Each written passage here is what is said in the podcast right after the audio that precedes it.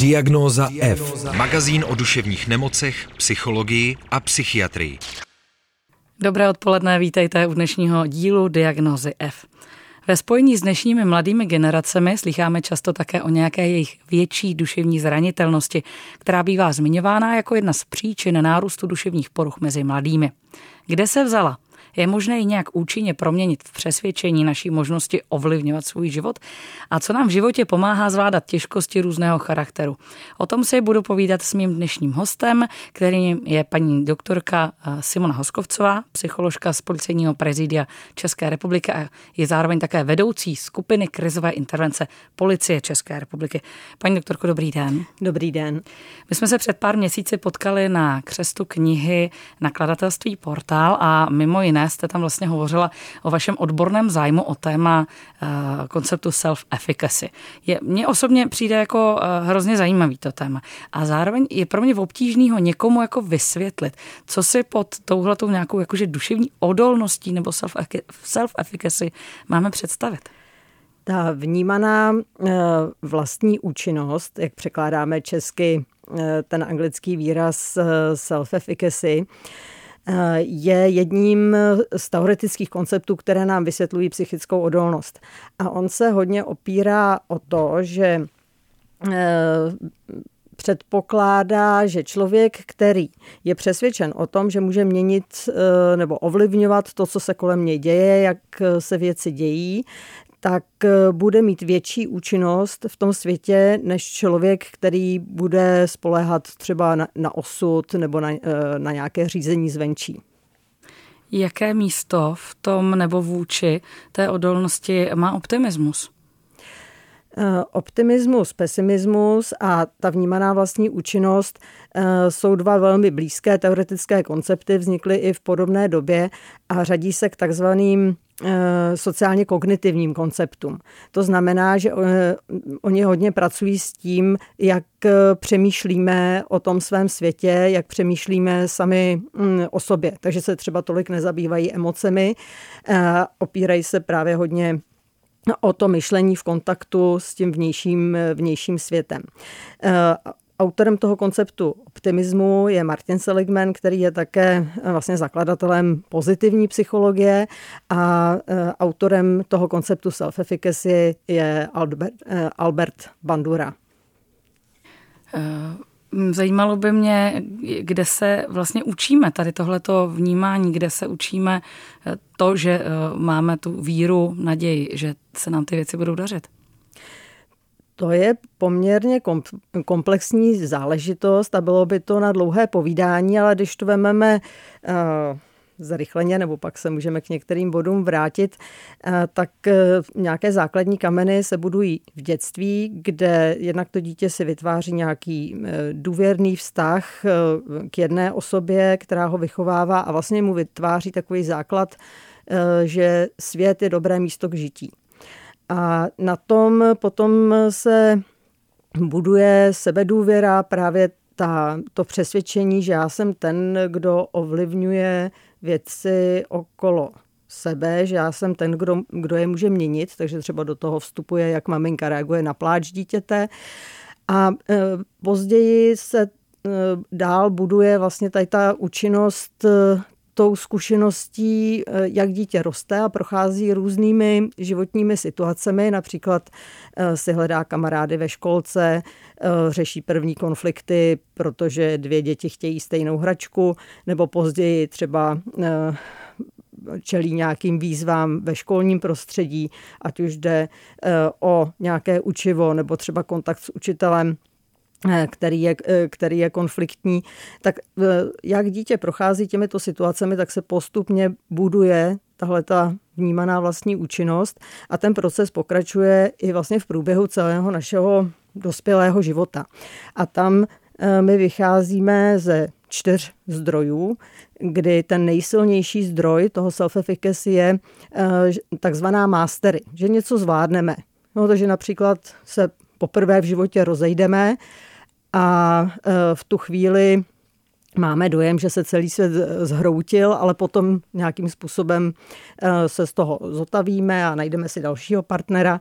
A e, tady to mastery které se učíme na nejrůznějších situacích, tak nám vlastně dává sílu do, překonání dalších podobných situací. Ten druhý zdroj je nápodoba. Jo, takže my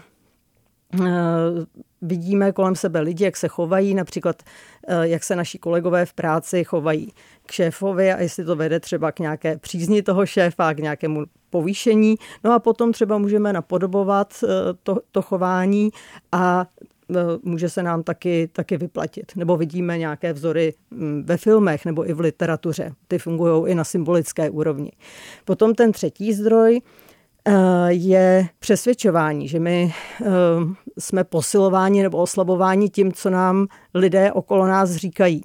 No, takže pokud nám jako lidé říkají, se šňouma, který nic nedokáže, tak nás to samozřejmě uh, oslabí.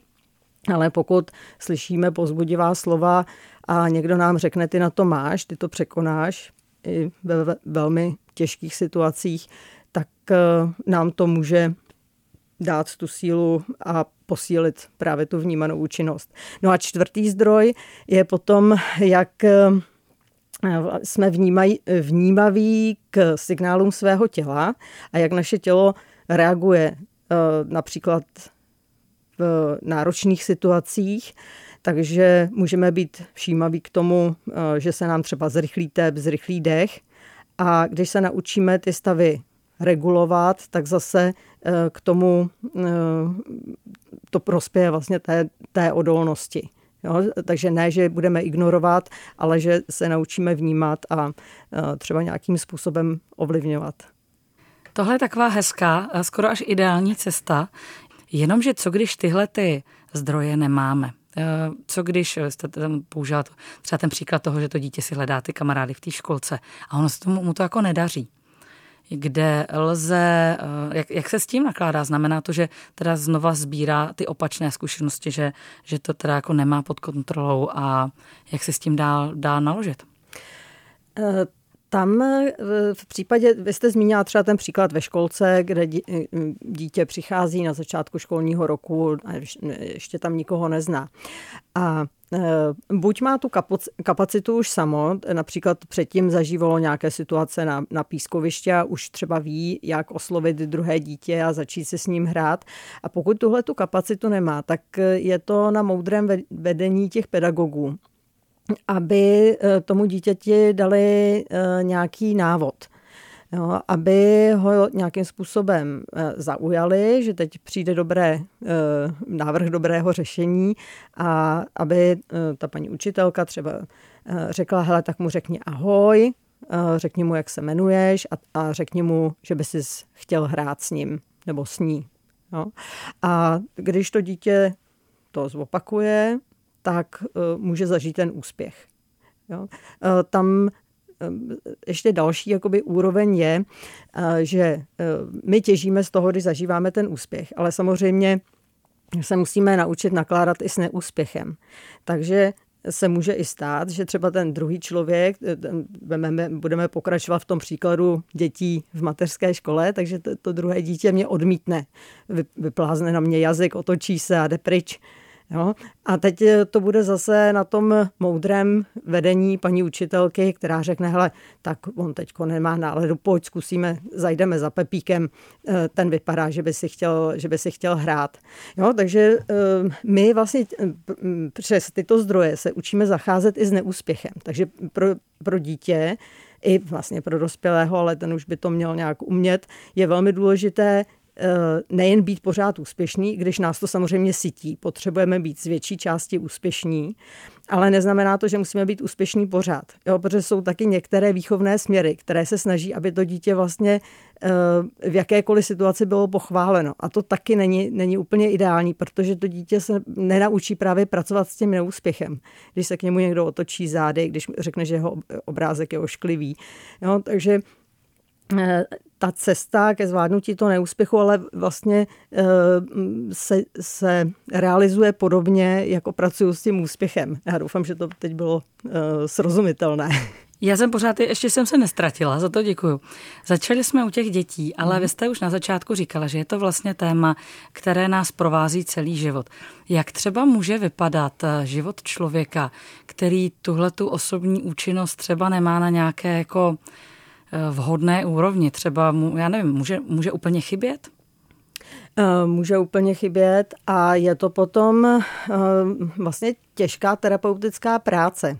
Eh, já jsem úplně na začátku své kariéry pracovala s rodinami, kde byly děti ohrožené asociálním vývojem, jak se tomu tehdy říkalo. A tam vlastně největší práce byla s těmi dospělými, s těmi rodiči, kteří veškeré neúspěchy vlastně házeli na své okolí. Takže paní Eh, nebyla v ohrožení, že přijde o dceru, protože ona se o ní špatně stará, ale protože sousedí jí mm, jako pod různýma záminkama nabízejí lepší podmínky a že jí vlastně ty eh, sousedi škodí tím, že, že jí tu dceru chtějí odloudit. Jo. A eh, takže spousta lidí se vlastně brání aktivně tomu, aby pochopili, že oni jsou strůjci svého štěstí a s tím je velmi těžká práce a potřebujete velkou důslednost, pokud tak ty, ty lidi, kteří si vytvořili tenhle ten uh, modus myšlení, uh, tak pokud uh, v dospělosti ho chcete měnit, protože tam je důležitým předpokladem taky, že ten člověk pochopí, uh, že pro něj bude důležité změnit ten, ten úhel pohledu. A uh, ono se to velmi těžce opouští, protože být sám zodpovědný za svůj osud je vlastně poměrně těžké. A zároveň si říkám, že to možná můžou taky provázet velké pocity viny, když si člověk uvědomí eh, do té situace, ve které jsem, jsem se třeba z nějakých různých důvodů dostal sám. Takže je vlastně docela logický, když to chceme přehodit na někoho druhého je to logické a je to pohodlnější, že pokud se mi nedaří, tak hodit to na někoho jiného. Jo, a to si myslím, že je třeba v oblasti léčby závislostí, eh, že to je v oblasti sociální práce eh, a v mnoha dalších, eh, když jde třeba o to, aby ten člověk změnil životní styl kvůli i somatickým nemocem, jo, například aby, já nevím, se začal hýbat, aby dodržoval nějakou dietu tak eh, všude tam eh, je velmi nepohodlné vlastně opustit tu pozici, eh, že za to může někdo jiný a přijmout tu vlastní odpovědnost a rozvinout vlastně tu efikaci v tom směru. Proto je taky tak těžké třeba, aby se člověk zbavil té závislosti nebo aby třeba schodil nějaká kila. Zároveň ještě jeden úhel pohledu mě k tomu napadá, že vlastně ale jako zase, abychom nehodili vlastně na toho člověka úplně všechno, protože některé věci, které se nám v životě dějí, eh, nemusí být úplně naše zásluha. Eh, když jsme jeli výtahem sem do studia, tak jste říká, že vlastně je to téma i třeba v té vaší policejní práci, když jsou třeba různé mimořádné katastrofální situace. Tak jak jako mm, ve všem v psychologii eh, vlastně žádná z těch teorií nefunguje na 100%. Eh, my eh, se pohybujeme v nějakých sférách, kde třeba se snažíme při terapii nebo při nějakých opatřeních uplatnit něco, co funguje u většiny lidí. Ale už u těch zmíněných mimořádných událostí, třeba můžeme vzít situaci, že vám tornádo vezme dům Jo, takže to je samozřejmě věc, kterou vy neovlivníte. Ale ta vaše vnímaná účinnost uh, ovlivní to, jestli vás tahle ta zkušenost semele, anebo jestli seberete tu sílu a odstěhujete se jinam, nebo postavíte nový dům, jo, nebo jestli prostě zvolíte nějakou, uh, nějakou situaci, která povede uh, k řešení toho, co vzniklo. Takže takhle do toho ta efficacy vstupuje a my vlastně i při té krizové intervenci eh, vedeme naše interventy eh, k tomu, aby společně s těmi zasaženými lidmi hledali jejich zdroje, protože víme, že většina lidí má kapacitu zotavit se i z velmi jako těžkých eh, zkušeností, z těžkých zážitků. A hledáme s nimi ty zdroje a ty momenty, o které se můžou opřít a právě rozvinout tu efficacy a začít tu i velmi dramatickou situaci řešit. Eh, tam, kde třeba eh, už jsme přesáhli nějaký limit, eh, bylo v době pandemie. Tam jsme to i diskutovali s kolegy, jestli už to není taková situace, kdy nezbývá, než to přijmout. Jo, a asi existuje určitě i nějaký koncept jedna kolegyně nepoužívá takový doporučení jako zvykni si, jo, že když už s tím nejde nic dělat, tak si zvykni. To, také je to způsob, jak přežít nebo jak vydržet. Tak, takže určitě jako ta vlastní účinnost má nějakou hranici. Určitě to není tak, že bychom dokázali úplně všechno, všechno na světě. Zajímalo by mě, jestli je možné vlastně tenhle ten koncept, tenhle ten jako životní přístup, jestli to tak můžu nazvat, použít eh, i v nějaké třeba léčbě, já nevím, psych, psychiatrických, psycho, psychotických obtíží, kdy vlastně vás doprovázejí ty ataky, pořád se to vlastně třeba vrací. Jak se s tím třeba mohou lidé eh, lépe vyrovnávat? Eh, já jako v té literatuře, kterou sleduji, tak eh, většina těch výzkumů se zaměřuje na to, že eh, duševní nemoc vlastně oslabuje, nebo jde, jde ruku v ruce s nižší self-efficacy. Protože když máte depresi, máte úzkost, eh, máte nějakou jinou duševní nemoc, tak je vlastně snížená vaše kapacita v tom, aby jste získávala právě ty, ty, ty dobré Eh, dobré zážitky, abyste eh, získávala ty zážitky úspěchu. Takže eh, osoby, které mají nějaké duševní onemocnění, mají sníženou tu efikaci, ale je u nich možné vlastně tu efikaci zase budovat, a je to velmi důležité. A zas, ale je potřeba při té terapii počítat s tím, že to žádá nějaký jednotný postup jak u toho terapeuta, tak třeba u toho, u toho prostředí, toho člověka, který tu duševní nemoc má. Jo, takže my třeba co by blízká osoba, někoho, kdo má, kdo má úzkosti nebo kdo třeba trpí depresí, tak tím, že ho máme rádi, tak třeba budeme mít e, potřebu ho hodně jako e, oprašovat, chránit ho. Jo, takže pokud on třeba bude říkat, já nemůžu jít ven, nebo já nemůžu jít ven sám, tak půjdeme vždycky s ním. Ale to je, ono mu to vlastně neprospívá, jo, protože on se potřebuje naučit tu úzkost zvládnout a třeba eh, kognitivně behaviorální přístupy eh, prokazatelně ty nástroje mají. A on se potřebuje naučit výjít ven a tam zvládnout tu nastupující panickou ataku. A to, když se podaří, s tím laskavým, ale pevným vedením, to, eh, ať už terapeuta nebo těch blízkých lidí, mm, eh, tak je vyhráno. Ale je to, jako, je to velmi těžký, těžký úkol, jo, protože ono to vlastně i toho blízkého člověka jakoby bolí, že toho třeba svoje dítě vystavuje té panické atace a že musí přihlížet tomu, jak se to dítě pere s tou situací samo, i když jde už třeba o dospělého člověka. A ty zdroje self-efficacy v tu chvíli jsou teda stejné? Eh, jak už jste říkala, že něco zvládneme, někoho napodobíme, eh, někdo nás v tom podpoří a ještě navíc jsme v kontaktu se svým tělem. Přesně tak? tak, jo, protože eh, to je vlastně, to jsou nástroje, které velmi dobře vidíme v KBT, v kognitivně behaviorální terapii, že například Eh, vás naučí poznat, kdy nastupuje panická ataka. V tuhle tu eh, chvíli eh, najít místo, kde si můžu sednout, opřít se, naučím se, že to za 20 minut přejde, naučí mě třeba nějaký dýchání nebo počítání pospátku. Jo, takže to je to mastery, to je ta první úroveň. Ta nápodoba je, že ten člověk třeba dochází do své pomocné skupiny a vidí ostatní um, lidi, jak se s tou um, s těmi panickými atakami e, naučili žít, jo, tím, že oni třeba o tom vyprávějí, mm, nebo dnes e, právě třeba e, mediální různé podcasty, kde je vyprávění pacientů o tom, jak zvládli svoji duševní nemoc, tomu přispívají. Ty mají přesně tenhle ten efekt. A pak jde o to povzbuzování, ale ne v tom smyslu, pojď, já s tebou půjdu, budu tě doprovázet, abys neměl ty panické ataky, ale já ti věřím, že tu panickou ataku zvládneš. Jo? Takže to je to pozbuzení, které vede k tomu self-efficacy. Jo? A e, nebudeme říkat, to je dobrý. Já velmi, velmi často slyším, když je někdo někomu ouvej, takže mu někdo říká, to bude dobrý. Ono to nebude dobrý. Jo, my se potřebujeme naučit říkat jiné věci. Jako, mm, je to mizerný, že máš úzkosti, že máš panické ataky, eh, ale máme nástroje a ty se je naučíš eh, používat.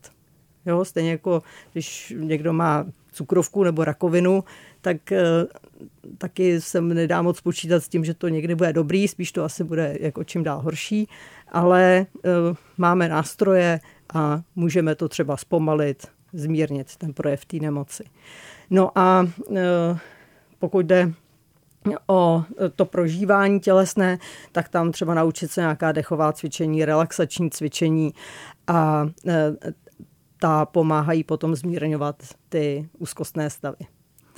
Eh, vy jste dala takový jako moc hezký návod vlastně, jak eh, třeba lépe zvládat životní těžkosti různého charakteru.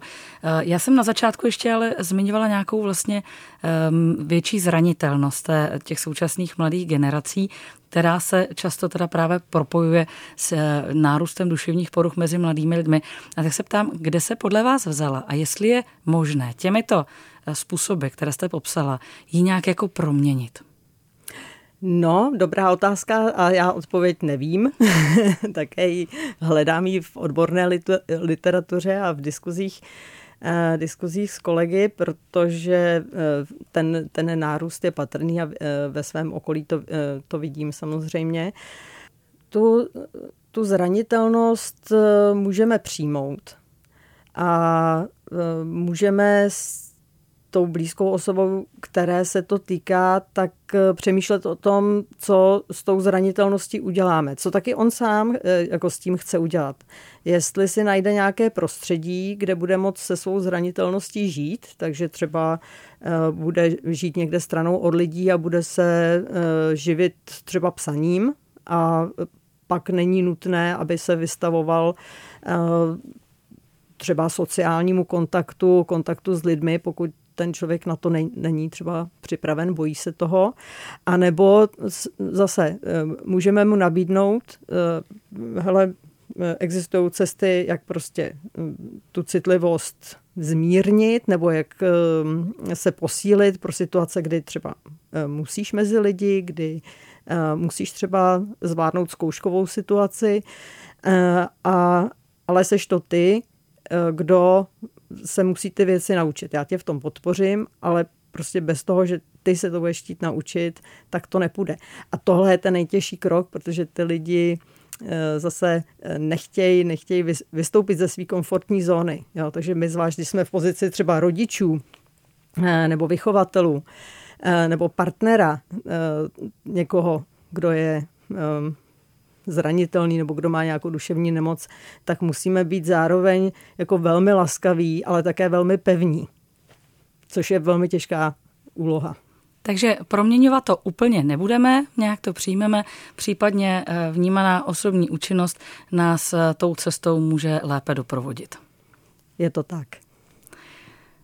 Paní doktorko, pokud nás poslouchá někdo, koho to téma zaujalo, tak jako mě vlastně, když jsme na ní spolu narazili eh, před těmi pár měsíci, eh, odkázala byste ho někam, jsou nějaké jako zajímavé zdroje, literatura, knihy, o které si myslíte, že byste by si je určitě měli přečíst, protože to je, to je další zdroj, kam se obrátit? Určitě bych doporučila uh, svou knížku, kterou jsem napsala ještě s Lucí Rintovou, Eh, silný pro život. Eh, papírová verze už je vyprodaná, ale jako e-kniha je k dispozici a ta se týká výchovy dítěte. A eh, pokud jde o dospělé, tak bych možná odkázala přímo na Bandurovy texty, pokud člověk vládne angličtinou, ale řada z nich je i dnes přeložená Eh, protože on píše velmi srozumitelným, eh, srozumitelným jazykem, eh, takovým čtivým a zároveň na vysoké odborné úrovni. Budeme díky vnímání osobní účinnosti šťastnější? No, opět záludná otázka. Nevím, jestli je šťastnější, ale budeme, budeme možná spokojenější. Myslím si, že self-efficacy vede k životní spokojenosti a to štěstí, to jsou takové bombonky, které nám přicházejí a které si můžeme uh, dovolit, uh, když přijdou. Říká paní doktorka Simona Hoskovcová, host dnešní diagnozy F. Děkuji vám, že jste si udělala čas. Hezký den. Děkuji, hezký den. Potřebuješ duševní oporu? Všechno spraví náš podcast. Poslouchej diagnozu F kdykoliv a kdekoliv. Více na wave.cz lomeno podcasty. Partnerem tohoto pořadu jste vy, posluchači Českého rozhlasu. Už sto let vysíláme díky vám. Děkujeme.